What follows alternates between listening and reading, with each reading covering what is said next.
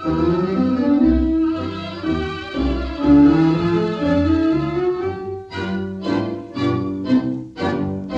Cari ascoltatori e ascoltatrici, bentornati a questo nuovo appuntamento con informazioni, la cultura e la musica direttamente dall'America Latina. Siamo alla puntata 902 di questa trasmissione che giovedì prossimo, se non ci sono sorprese, compierà 18 anni. Siamo partiti il primo dicembre 2005, quindi siamo molto contenti di raggiungere questa cifra che mi sembra che non è di poco conto. E cosa parliamo in questa edizione? Inutile dire che il centro passa passerà per l'Argentina ci siamo dedicati giovedì scorso, abbiamo fatto il collegamento in diretta con Buenos Aires per parlare con l'istorico corrispondente che ha l'agenzia ANSA presso la capitale argentina. Anche oggi faremo il collegamento con Buenos Aires, però parlando della questione del femminismo. Dopo la vittoria del 19 novembre, Javier Milei, che è stato, lo ricordo, eletto presidente, uno dei settori sicuramente che più temono per quello che potrà succedere dopo il suo insediamento Parlamento il 10 dicembre prossimo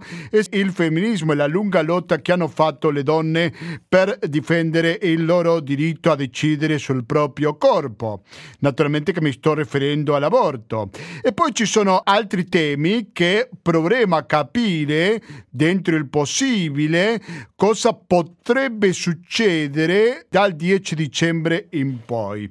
E il condizionale credo che più obbligo che mai perché abbiamo poche certezze di quello che potrebbe fare il governo di Javier Milei. Bisogna capire quanto ci sarà il Milei della campagna elettorale e quanto ci sarà il Milei da presidente. Lo sappiamo, in Argentina, Italia, in qualsiasi parte del mondo, molti politici fanno un discorso molto diverso che dopo quando raggiungono il potere. Sarà il caso dell'Argentina? Lo capiremo fra meno di 20 giorni quando inizierà a esercitare il potere il presidente eletto. Prima faremo il collegamento proprio con un analista, con un politologo di un'università argentina, dopodiché ci collegheremo con Buenos Aires per fare un'analisi di cosa potrà succedere con questi diritti. Prima parlavo del diritto delle donne all'interruzione della gravidanza, ma in realtà ci sono anche altri diritti come per esempio quello umani. Una delle minacce della neo vicepresidente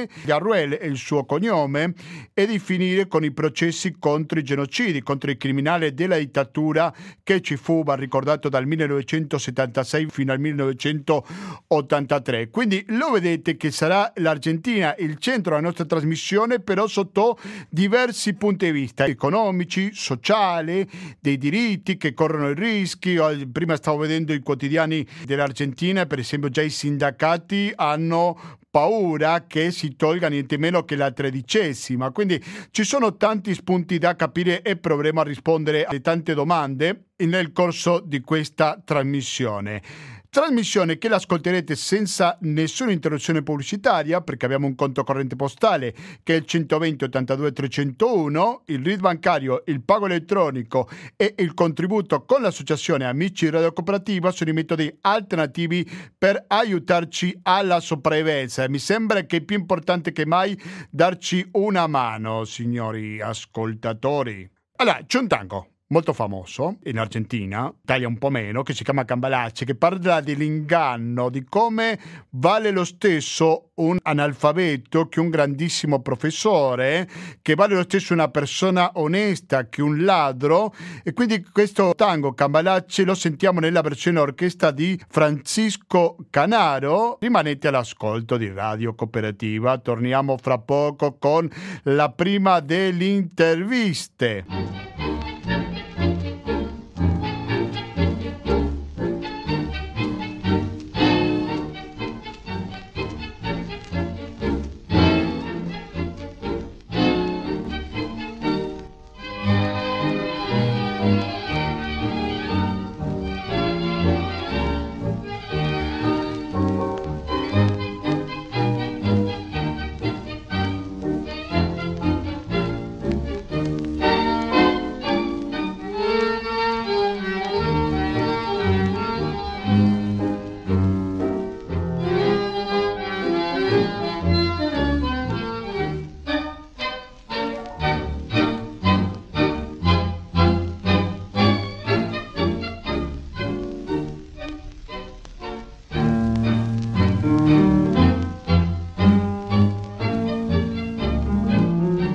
Gentili ascoltatori, riprendiamo con questa edizione di Latinoamericano e credo che un'analisi di quello che è successo la scorsa domenica in Argentina è molto importante, per questo è che ridò il benvenuto dopo un po' che non lo sentivamo a Camilo Robertini. Camilo Robertini, buonasera e bentornato al Latinoamericano. Buonasera, grazie, grazie, per avermi invitato. Grazie a te per accettare il nostro invito. Camillo, la prima domanda che vorrei farti un po' generica, me ne rendo conto, è qual è l'analisi che hai fatto dopo questo esito elettorale che in parte lo possiamo considerare come svolgente, almeno per una parte della popolazione, no? No, le analisi che sono state fatte, eh, che ho avuto modo di leggere, che ho condiviso anche con i colleghi, sono innumerevoli. E eh, senza dubbio eh, la vittoria di Javier Milei alle eh, elezioni, al ballottaggio dello scorso 19 novembre segna sicuramente uno spartiacque nello scenario politico argentino contemporaneo e eh, in un certo qual modo il primo elemento eh, diciamo, da considerare è che eh, finisce con la vittoria di Javier Milei quella eh, bipolarismo che aveva contraddistinto l'Argentina dal ritorno alla democrazia, cioè dall'83 eh, in avanti, e si inserisce questa terza forza, appunto questa dei cosiddetti libertari o comunque eh, della, del partito La Libertà d'Avanza, che eh, appunto manda gambe all'aria eh, quello che era il sistema eh, contraddistinto da una forza peronista e una forza radicale e poi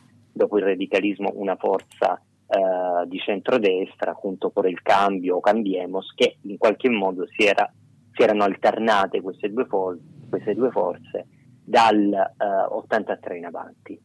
Eh, l'altro elemento che evidentemente ed è, eh, si entra più nel vivo della questione ha a che vedere con il fatto che un presidente eh, impresentabile, come, come, potremmo dire, vince eh, in Argentina e eh, ricongiunge quella che è l'esperienza politica eh, contemporanea, quello che è stato il trampismo negli Stati Uniti, quello che è il governo di Orbán in Ungheria, quello che è stato eh, il governo di Bolsonaro in Brasile con la futura presidenza argentina. Quindi questo è il quadro nel quale si muove, eh, diciamo, questo è il quadro generale delle elezioni ehm, che, appena, che, si sono appena concluse. Eh, in un contesto nel quale appunto l'Argentina eh, vive un periodo di profonda crisi, anche qui da te ne abbiamo parlato spesso della crisi argentina, penso che siano due parole oramai eh, quasi inscindibili, Argentina e crisi. E, e, e dunque, eh, ehm, come dire, questo, questo, è il quadro. Succede in, in, in, un contesto di crisi, dicevo, non solamente eh, istituzionale e politica, del, di una sorta di riedizione di quello che fu il che se vascian todos del 2001, ma succede anche in un contesto appunto economicamente assolutamente fragile, al limite della, dell'iperinflazione e della, disgregazione sociale. Camillo Robertini, eh, mi faccio una domanda, però ti prego di smentirmi perché magari è sbagliata. La domanda era se ha vinto Milei o ha perso il peronismo, nel senso che qualsiasi candidato che si presentasse contro il peronismo avrebbe vinto e quindi le proposte che ha presentato all'elettorato Javier Milei in realtà passano un secondo piano perché l'importante era cambiare quella situazione in cui stanno vivendo oggi gli argentini. No, io penso che non ci sia mai un bianco o nero, quindi evidentemente ha vinto eh, Javier Milei e ha perso il peronismo e evidentemente eh, ehm, ci sono entrambi gli elementi in gioco. Eh, sicuramente il fatto che il candidato del peronismo fosse il ministro dell'economia, cioè Sergio Massa, non ha aiutato e sicuramente in una democrazia liberale contemporanea è normale che eh, di fronte al fallimento di un governo in carica di solito l'opposizione eh, possa affermarsi. Eppure io eh, considero che la vittoria di Javier Milei è anche una vittoria sua personale eh, che si è costruita in un sottobosco, eh, in un, eh, come dire, in un, in un terreno um, di coltivo nel quale eh, le nuove destre reazionarie hanno sempre più successo sull'elettorato. In molti, eh, nelle prime riflessioni, hanno giustamente ricordato che eh, quello che è stato definito il voto bronca, cioè il voto arrabbiato degli argentini, di per sé giustificherebbe eh, il risultato ottenuto da Milei. Io in realtà, e probabilmente sono più pessimista, eh, riconosco anche il fatto che eh, l'opzione politica incarnata da Milei è un'opzione politica che ha un suo um, appeal elettorale. Eh, voglio dire, eh, Milei comunque eh, si è attesa attorno al 30% del voto nel eh, secondo turno, eh, nel primo e nel secondo, e dunque, eh, come dire, eh, seppur non possiamo entrare nella mente di ognuno, ognuna delle persone che hanno votato Javier Milei al primo e al secondo turno, possiamo dire che grosso modo sono persone che condividono la sua piattaforma politica, piattaforma politica che eh, vale la pena ricordarlo, eh, è, è, è, del tutto eh, politicamente scorretta, se vogliamo dire, ma ehm, non solo evoca scenari eh, funesti eh, per, per, per, la, per, le classi popolari dell'Argentina e, e, soprattutto per quello che è eh, l'organizzazione dello Stato argentino così come lo conosciamo, cioè uno Stato che, eh, eccezione più unica che rara eh, nel cono sud latinoamericano, garantisce diritti eh, come eh, diritti universali come per esempio l'accesso alle cure mediche, l'istruzione eh, pubblica e gratuita e, e, via discorrendo. Javier Milei viene, eh, diciamo, vince le elezioni invece dicendo qualcosa di diverso, in assoluta discontinuità, cioè che eh, l'uguaglianza sociale, quindi riesce in qualche modo, è riuscito a installare questa eh, contraddizione in termini, eh, secondo cui l'uguaglianza sociale è eh, l'elemento che ha determinato la povertà in Argentina, cioè l'Argentina è un paese povero perché viene da 70 anni di uguaglianza sociale. Questa è una delle basi discorsive eh, della, del partito di Milei che ha, avuto, che, ha, che ha fatto breccia nell'elettorato argentino.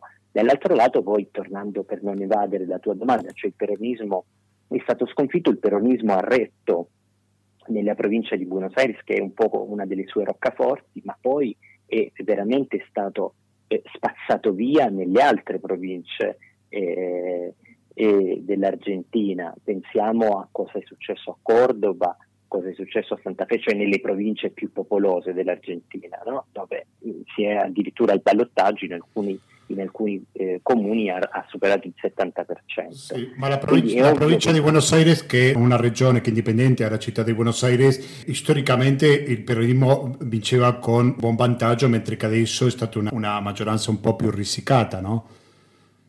Sì, nella provincia di Buenos Aires per l'appunto vince eh, il peronismo col 50%, mentre eravamo abituati a delle percentuali decisamente eh, più alte.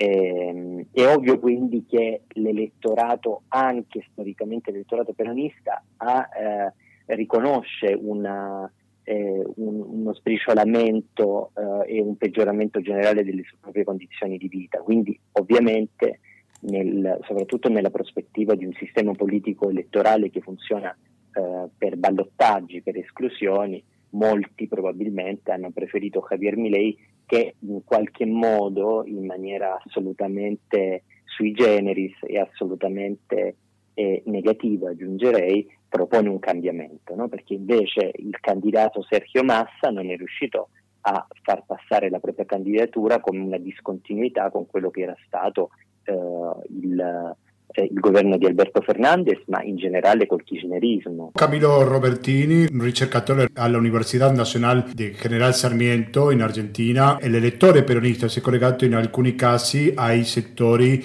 più sfavoriti, la società i più poveri. Secondo te le classi sociali più basse hanno continuato a votare il peronismo oppure è una buona parte dell'elettorato di Milei? Allora, Milei è trasversale, nel senso che eh, nel primo e nel secondo turno ha avuto ottimi risultati anche nei quartieri popolari, anche, nei, eh, anche nelle vicia miseria e, e, e dunque eh, è riuscito a coinvolgere anche fette della popolazione che eh, stando alle dichiarazioni che abbiamo letto in questi giorni, eh, fette della popolazione che verranno direttamente travolte dalle politiche di austerità che Milei promette.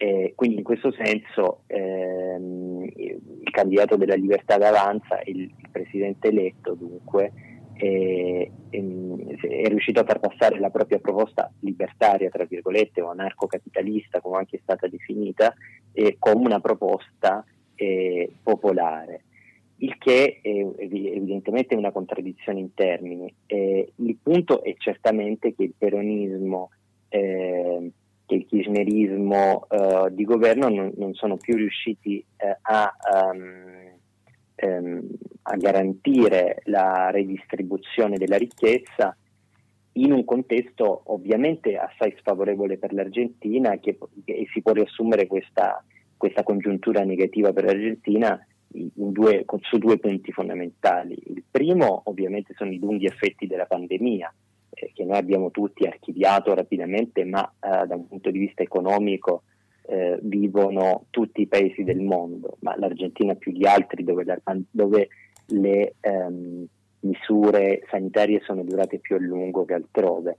E il secondo elemento eh, sono stati anni eh, senza piogge che eh, si traducono banalmente nell'assenza di soia, mais e grano che sono le commodities che fondamentalmente generano dollari per l'economia argentina. Quindi la, diciamo, l'Argentina ha dovuto comunque transitare per questa che poi è divenuta una tempesta perfetta e quindi eh, è stato facile eh, per eh, l'opposizione eh, prima di Milei e, e, contestualmente quella di eh, Junto per il Cambio della ex eh, candidata al presidente eh, Patricia Alburrich ehm, sottolineare la decadenza argentina, no? che è una frase, che è un assioma molto evocativo, eh, ma che andrebbe appunto eh, ehm, approfondito. Javier Milei, visto che non ha nessun sostegno né fra i governatori neanche in Parlamento, è un governo ricattabile da parte della destra cosiddetta più tradizionale? Allora, il, uh, Milei non avrà e non ha la uh, maggioranza uh, nei due rami del Parlamento, quindi eh, evidentemente dovrà scendere a patti con Conjunto per il Cambio, con ehm, con Maurizio, eh, Macri. Maurizio Macri, con Patrizia Burric e con altri esponenti di spicco del centrodestra argentino. Ovviamente dobbiamo anche considerare che tra due anni ci saranno, ovviamente due anni sono un tempo molto lungo per la politica argentina, però eh, qualora le eh, misure shock che promette Milei dovessero dare dei risultati eh, inizialmente non catastrofici, eh, nulla toglie che, ehm, che l'alleanza ehm, La Libertà d'Avanza possa ottenere anche un buon successo ehm, parla- alle elezioni parlamentari che, che, si svolgeranno tra due anni. Quindi evidentemente na- nasce in questo momento, è nata in realtà prima, cioè eh, eh, quando si è arrivati al ballottaggio, una dialettica e una discussione tra uh, lei e il centro-destra tradizionale. Bisognerà capire, come spesso accade in questi casi, chi mangerà chi, cioè se la classe politica di eh, Juntos per il Cambio eh, prevarrà su quella che praticamente non esiste di Milei, oppure se Milei eh, riuscirà col suo carisma, bisogna capire fin dove, a eh, imporre eh, la propria agenda e, proprie, eh, e, proprie, e la propria nomenclatura. Ovviamente eh, Milei è stato molto critico con quello che è stato il centrodestra di Macri, di Larretta e, e, e via discorrendo. E dunque eh, di fronte a quello che è stato definito gradualismo, cioè fare le riforme eh, per sbloccare il paese in maniera graduale, lui invece insiste sulla teoria dello shock. E quindi bisognerà anche capire su questo terreno come, eh, come eh, evolveranno i fatti. E secondo te l'importantissima struttura politica che c'è sul territorio da parte del peronismo potrà fare breccia nel governo di Milei? Potrà influenzare questo oppure non lo farà sentire il peronismo, questa forza? Io penso che all'inizio il, penori- il peronismo avrà grossi problemi perché è, è stato eh, così forte il, il trionfo di Milei che all'inizio anche l'opposizione, anche quella sociale, anche quella della piazza cioè, avranno grosse difficoltà nell'affermare le proprie ragioni e nel, um, e nel passare, eh, nel farsi percepire dagli argentini come legittime. Quindi probabilmente Milei nei primi mesi, nel primo anno, nei primi sei mesi probabilmente più realisticamente godrà di eh, un, un, assegno in bianco da parte della società argentina e dunque potrà operare in maniera abbastanza libera. Non ti chiedo di fare l'indovino, ma secondo te quanto ci sarà del Milei della campagna elettorale e quanto diverso sarà dopo il 10 dicembre? Ecco, ecco, a questa domanda pot- potrò rispondere dopo il 10 dicembre, giustamente. È un mistero, sì. Però non mi, non mi sottrago a questa, a questa, domanda. È evidente che eh, come, eh, come, la politica eh, contemporanea, non solo latinoamericana, eh, ci ha abituato, c'è sempre di più un, un, uno iato tra quello che si dice e quello che si fa. Eh, però um, e quindi lei non sarà da meno. Dalle prime dichiarazioni che abbiamo potuto vedere in questi giorni, anche oggi stesso, sembra che eh, questa, eh, questo posizionamento radicale, rabbioso di Milei eh, sarà confermato. Bisognerà capire però ecco, uh, fin dove potrà arrivare, quindi probabilmente anche queste dichiarazioni che stiamo leggendo adesso, come per esempio l'idea di tornare a una politica di privatizzazioni um, senza controllo, la fine della partecipazione dello Stato nelle, nelle, nelle costruzioni, nelle infrastrutture, e, e l'idea anche di privatizzare il sistema delle pensioni e via discorrendo, probabilmente queste sono delle dichiarazioni che servono anche a registrare in questo momento eh, qual è lo, lo stato d'animo uh, dell'opinione pubblica e poi appunto eh, la metà o i tre quarti delle riforme che Milei ha promesso debbono comunque passare dal Parlamento e al momento non c'è una maggioranza parlamentare, quindi lì eh, come ci insegna eh, la politica contemporanea bisognerà negoziare. E, mh, dal, dal, temperamento, dall'indone se, sembra che eh, Javier Milei non sia una persona disposta a negoziare a scendere a, a compromessi, però eh, penso che eh, presto anche lui apprenderà che in realtà ehm, la politica è fatta così eh, e, che quindi eh, su alcuni punti eh, dovrà, dovrà, cedere. E le leggi contro l'aborto potrà portarle avanti o anche questioni che riguardano i diritti umani che sono stati molto contestate? Secondo te riuscirà a cambiare questa situazione?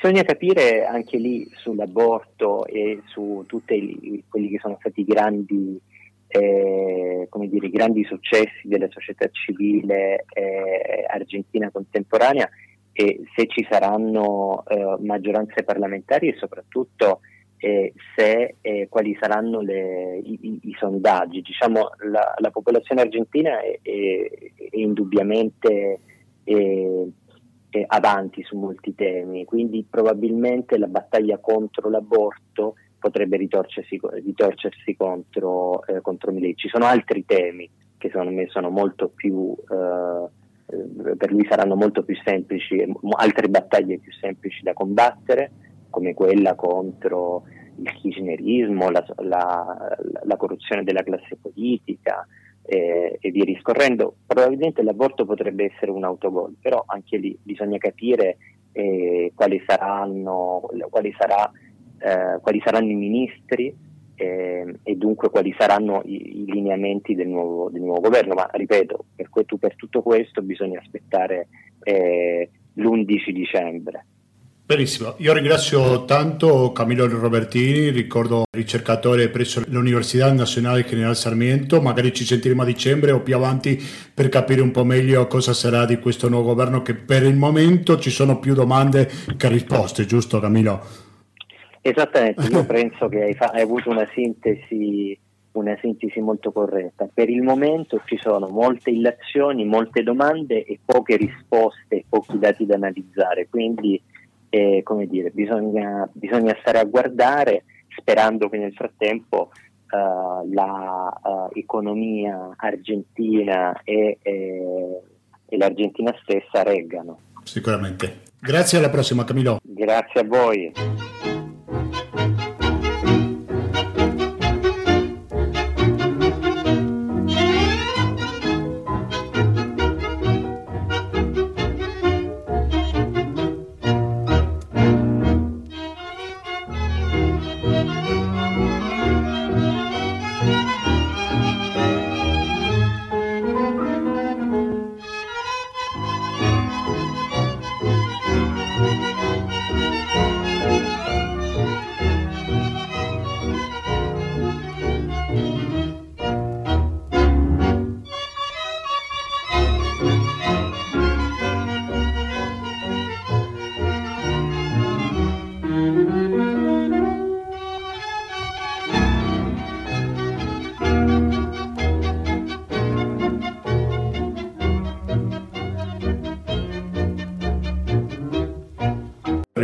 Questa edizione di Latinoamericano e uno dei punti che preoccupa di più è la possibilità che le tante conquiste che hanno fatto gli organismi di diritti umani, ma anche le donne, finiscano nel nulla, si torni indietro. Per parlare su questi punti, e che sono contento di ridare il benvenuto a Gabriela Ibalzaba Bustos. Gabriela Ibalzaba Bustos, buonasera e bentornata al Latinoamericano. Buonasera, tante grazie. Grazie a voi di avermi chiamato. Grazie mille a te per rispondere alla nostra chiamata. Maria Gabriela è docente, da poco che è andata in pensione, però è anche un'attivista sindacale per i diritti delle donne. Allora, la prima domanda che vorrei farti, Gabriela, è cosa potrebbe succedere con le tante lotte che hanno fatto le donne a favore dell'aborto, per i propri diritti, in cosa può finire una volta che Javier Milei si insedie alla Casa Rosada? Bene, bueno, una delle prime dichiarazioni che ha fatto proprio è stata legata proprio al diritto all'aborto, che è un diritto, diciamo, da noi regolato per legge, che ehm, in, in forma abbastanza graziosa è stata er, una legge erogata proprio durante il governo di Macri, così che teoricamente doveva essere protetta, invece eh, diciamo a, a, voce molto alta ha detto che la prima cosa che vuole fare è questa cosa di abolire l'aborto. Sebbene è anche vero che non la tiene così facile perché è una legge e per questo per, no, no, non può diciamo, un decreto presidenziale eh, cancellare algo che è stato legislato per il congresso, per tutte e due le Camere, con un'amplissima discussione. Eh, e, e, il congresso credo che io che sarà la chiave di tutto questo processo che si sta aprendo dal 10 dicembre per i prossimi quattro anni, visto che sebbene Milei è stato eletto presidente con l'appoggio di Juntos per il Cambio, eh, non ha eh, la maggioria eh, nel congresso né nella Camera dei Deputati né nella Camera dei Senatori, ma fondamentalmente non arriva ai due terzi che deve avere per eh, derogare leggi così importanti come queste che sono state ampara- eh, amparate eh, a, a, diciamo, alla, alla, ombra della lotta. Anche se si tratta l'Argentina di una democrazia presidenziale, tuttavia per molte leggi c'è bisogno di passare inevitabilmente dal Parlamento. Ha bisogno di un sostegno Javier Milei che al momento non ce l'ha. Esattamente, tu devi pensare, diciamo che in questo momento le Camere dei Deputati, per esempio, ha 300, 350 banche, dei quali eh, eh, diciamo, i partiti filo peronisti hanno 108 banche e eh, loro, diciamo, eh, Juntos per il Cambio, in questo momento ha 93 banche e eh, invece Javier Milei solo 37 così che la prima minoranza, che sarebbe che teoricamente quella che dovrebbe liderare il congresso, dovrebbe essere peronista. Infatti in queste ore c'è molta discussione in relazione a chi lidererà la presidenza del, della Camera dei Deputati, perché lì si presenta un problema che eh, darà diciamo, il, il, il, eh, l'andazzo di tutta la situazione argentina per i prossimi quattro anni, che il congresso non sarà eh, sicuramente di Milei per fare queste cose. Per esempio,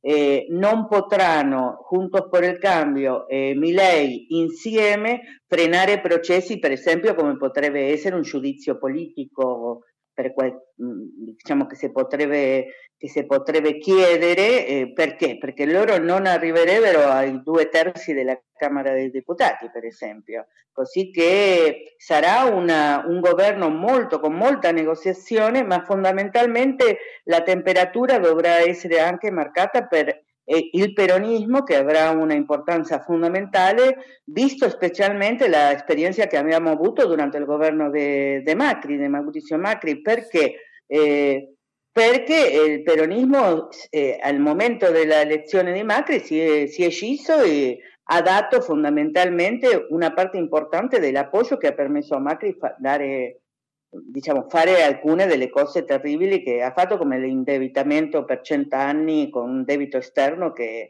eh, ancora oggi non si riesce a capire dove lo hanno messo, ma di sicuro stare in qualche banca in Svizzera. Per tornare al discorso delle lotte femministe, gruppi femministi mm-hmm. sono riorganizzati, hanno fatto un'idea di come potrebbero reagire ad un eventuale intento di abolire con le leggi dell'aborto, per esempio?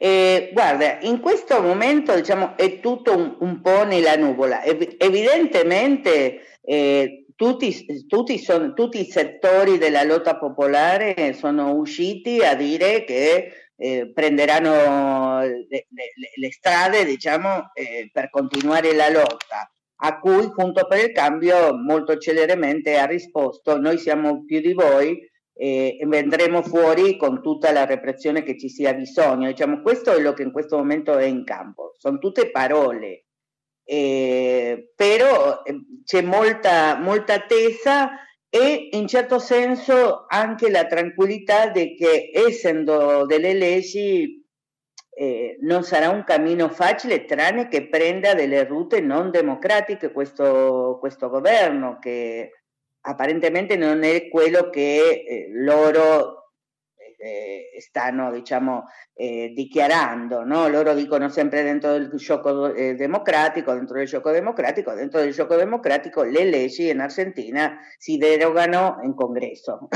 Così che in questo senso uno sarebbe diciamo, un pochettino più coperto. Però di sicuro eh, la repressione ci sarà, di sicuro per esempio ti dico, eh, dentro del campo sanitario, in questo momento le donne che vogliono fare una interruzione eh, della gravidanza molte volte hanno delle difficoltà, così come succede in Italia, per l'astensione a causa dei problemi di coscienza che possono avere per esempio i cattolici. No?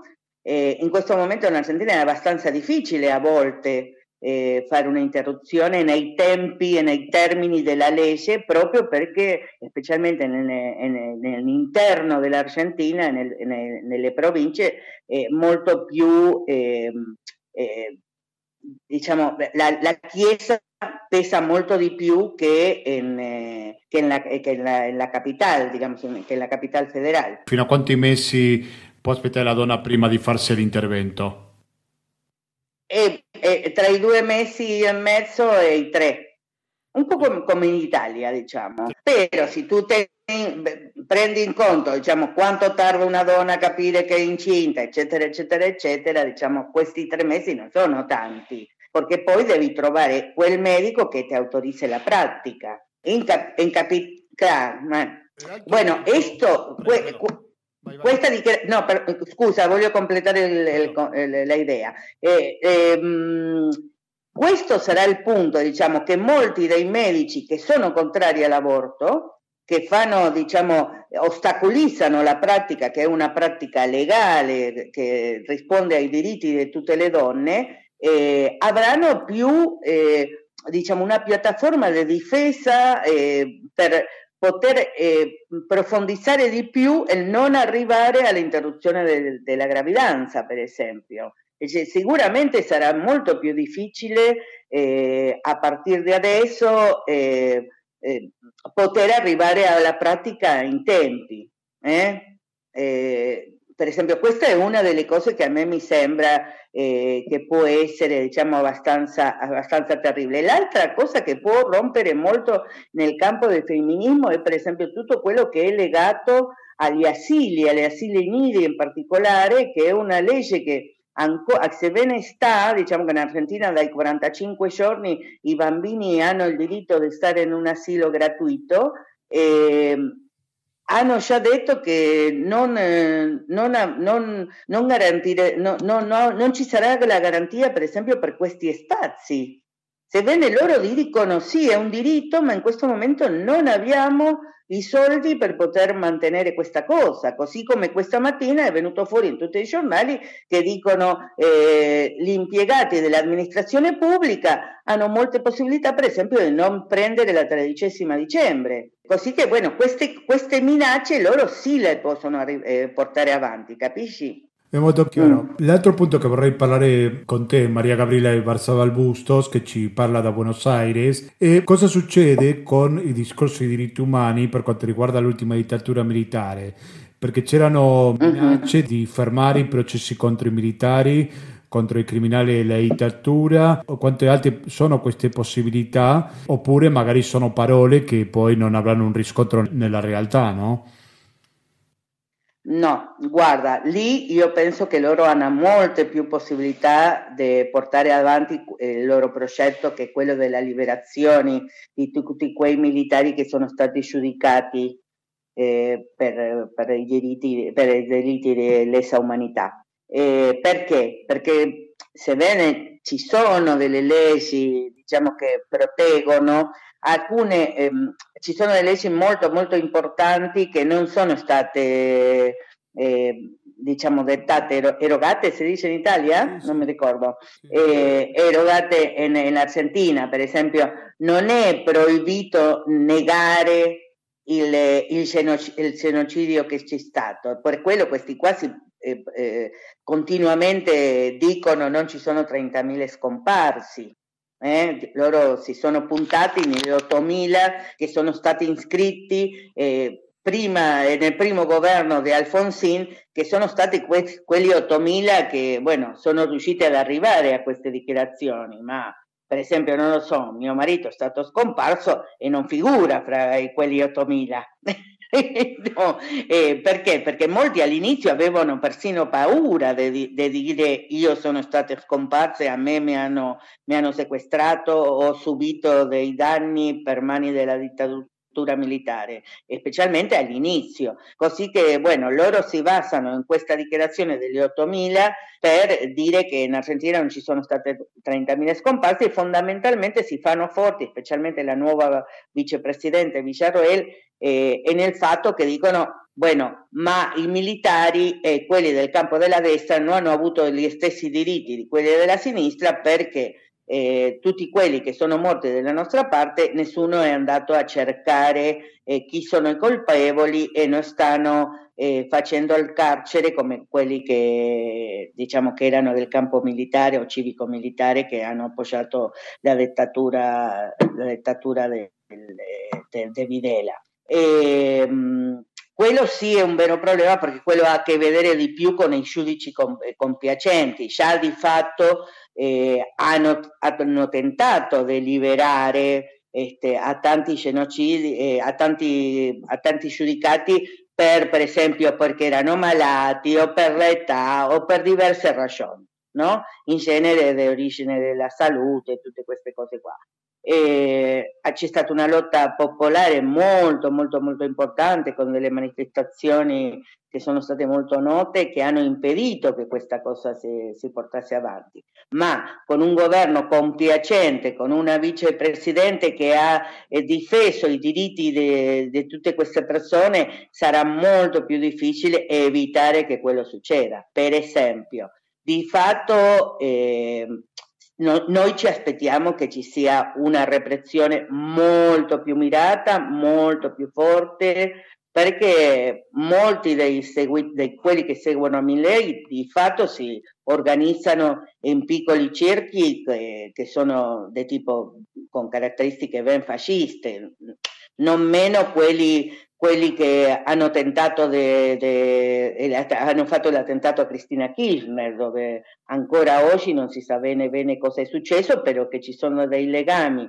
con la ultradestra, sia del Juntos per il Cambio che del Milei, è molto evidente, invece è una, una, causa che non avanza, non avanza perché? Perché eh, il potere giudiziale dell'Argentina è consone con quel tipo di ideologia. Secondo te Maria Gabriela ci può essere una moderazione a parte di Milei una volta che si insedie alla Casa Rosada il 10 dicembre oppure continuerà ad essere lo stesso Milei della campagna elettorale? No, no, io penso che ha abbassato moltissimo i, i, toni della voce, anche perché se non fosse per l'appoggio del macrismo, sicuramente Milei non sarebbe arrivato alla presidenza.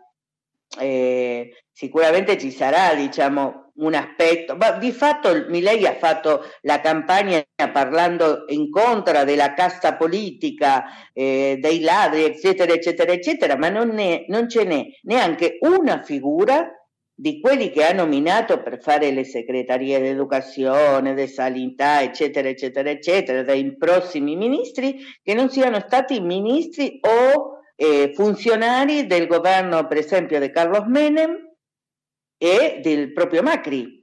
Così che non è che ci aspettiamo delle sorprese No, noi già sappiamo che cosa succederà, succederà quello che succede sempre, prenderanno più debito, ci, ci, ci, ci, metteranno più nel fango di quello che stiamo come Stato, come Paese, come popolazione e, e non ci sarà ningun, nessuna soluzione e continueranno a rubare come fanno sempre ogni volta perché sono dei patti che si fanno con il Fondo Monetario Internazionale che sono molto distanti da migliorare la condizione di un paese ma bensì di migliorare l'economia di quelli che hanno bisogno di paesi succubi come il posto che ci ha dato l'Argentina, che è un paese in quel senso molto pericoloso fondamentalmente perché se Argentina volesse eh, ha tutto per poter essere un paese completamente autonomo a petrolio, a litio. Mm. C'è il rischio che venga colpito il diritto delle donne, poi abbiamo parlato della dittatura, ci sono altri diritti che sono sotto rischio? Senz'altro, eh, senz'altro la sanità, la sanità, sì. la sanità la sanità che in Argentina è completamente libera e completamente gratuita, persino eh, eh, moltissimi dei, medica- dei, medicamenti sono completamente gratuiti, in particolare per quei pensionati che sono i più poveri che dipendono del PAMI, e l'educazione dove si sta parlando di eh, passare a un sistema che è completamente pubblico, sebbene loro continuano a dire la educazione sarà pubblica, sarà pubblica, sarà pubblica, ma eh, accompagnata da, dai voucher. Noi sappiamo che cosa vuol dire i voucher. Eh? Vuol dire passare un, al campo, l'educazione al campo del privato. E la stessa cosa succede con la sanità eh, quando loro dicono non ci sarà più regolazione per mezzo dello Stato, per esempio, stanno dicendo non metteremo più una lira. E pensa te, per esempio, un, un, un, malato, per esempio mio padre, mio padre ha il cancro, un cancro che lo sta portando avanti benissimo con delle medicine che arrivano dagli Stati Uniti che costano eh, una cifra impossibile da, da, da solventare da noi come gruppo familiare. E, uno dei pericoli è che, per esempio, non solventano, no, no, no, non si passi più alla gratuità delle, delle medicine di tipo oncologico. E questo che significherà? Per migliaia di malati oncologici che dipendono di quelle droghe che arrivano dall'estero o che magari sono comunque fabbricate in Argentina a costi altissimi e che loro non potranno mai eh, finanziarsi autonomamente. Significa dire, bueno, va bene, hai 90 anni, hai il cancro, hai già vissuto abbastanza, noi non ti paghiamo più una lira. Eh, è una cosa se te posso dire, a me la cosa che più mi commuove in questo momento è il fatto di eh, eh, si perda il sistema sanitario gratuito che abbiamo fino adesso, anche per le dichiarazioni che stanno facendo. Loro dicono la prima cosa che bisogna sanare è il sistema fiscale e faremo tutto il possibile perché in quest'anno si, fanno, si facciano tutte le regolazioni come perché questa cosa succeda. E tra le cose, per esempio, dicono eh, per pagare le imposte magari dobbiamo non pagare la tredicesima e non pagheremo la tredicesima, non invest- non, che non ci sia più investimento nella opera pubblica. Eh, gli impiegati di Aerolíneas Argentina vogliono mantenere la ditta, benissimo, le la regaliamo, facciano loro quello che vogliono, però non le diamo neanche una lira, così che stanno dicendo eh, la, la, chiudiamo. Bueno, così per i treni, per esempio. Eh, in Argentina stiamo entrando nell'estate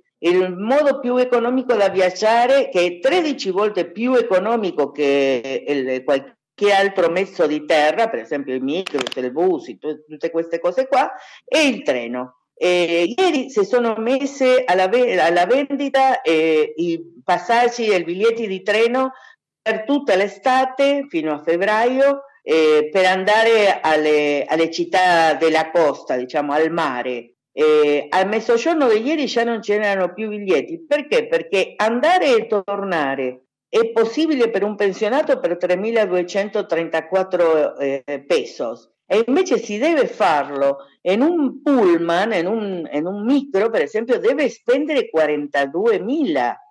Eh? Eh, bueno, cose come queste che sino adesso diciamo, permettevano a quelli, alla, popolazione, alla popolazione più vulnerabile continuare a vivere con una certa qualità di vita, sicuramente eh, verranno a meno. La situazione non è bella. Ovviamente che qui al Latinoamericano continueremo a seguirla da vicino. Io ringrazio tanto Maria Gabriele Barzava del Busto, una storica attivista politica e sociale. Grazie mille per la tua testimonianza e rimaniamo in contatto anche per il 2024. Grazie a voi per poter darno, darci la voce, la, la possibilità di, di che altri ascoltino quello che si sta succedendo a noi. Sono le 20 e 15 minuti perché ci ascolta in diretta, quindi con qualche ritardo, ma concludiamo con la puntata 902 di Latinoamericano. Con solo mirar in questa edizione che l'abbiamo dedicato interamente all'Argentina per provare a capire, eh, almeno parzialmente, cosa potrebbe succedere dal 10 dicembre quando si insiederà il futuro presidente Javier Milei. Cambiare l'aire Prima ci siamo dedicati alla parte politica, della parte economica, della parte dei diritti con l'ultima intervistata, quindi abbiamo provato a capire l'Argentina di Milei in ogni aspetto.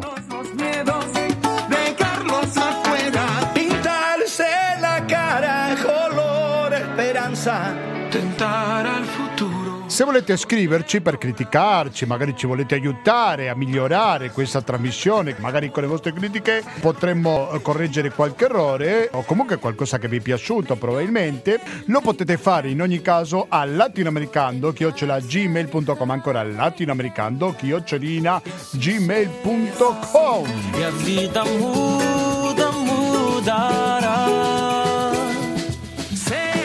Adesso sentiremo musica, questa è l'ultima diretta di oggi 23 novembre, questo si ci ascoltate in diretta. Se invece ci ascoltate in replica il lunedì dalle ore 16.25, fra poco ascolterete Gabriele con Economia e Società.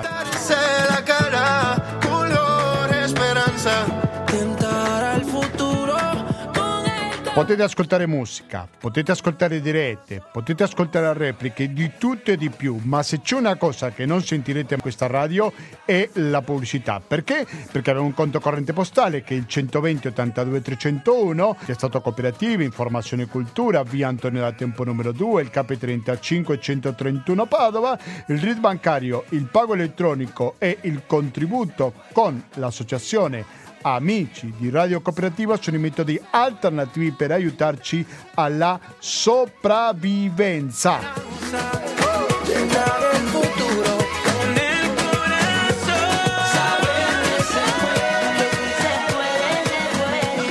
Quindi basta, da Gustavo Clau non mi resta più che salutarvi e noi ci diamo appuntamento a lunedì prossimo per la rassegna stampa di Radio Cooperativa.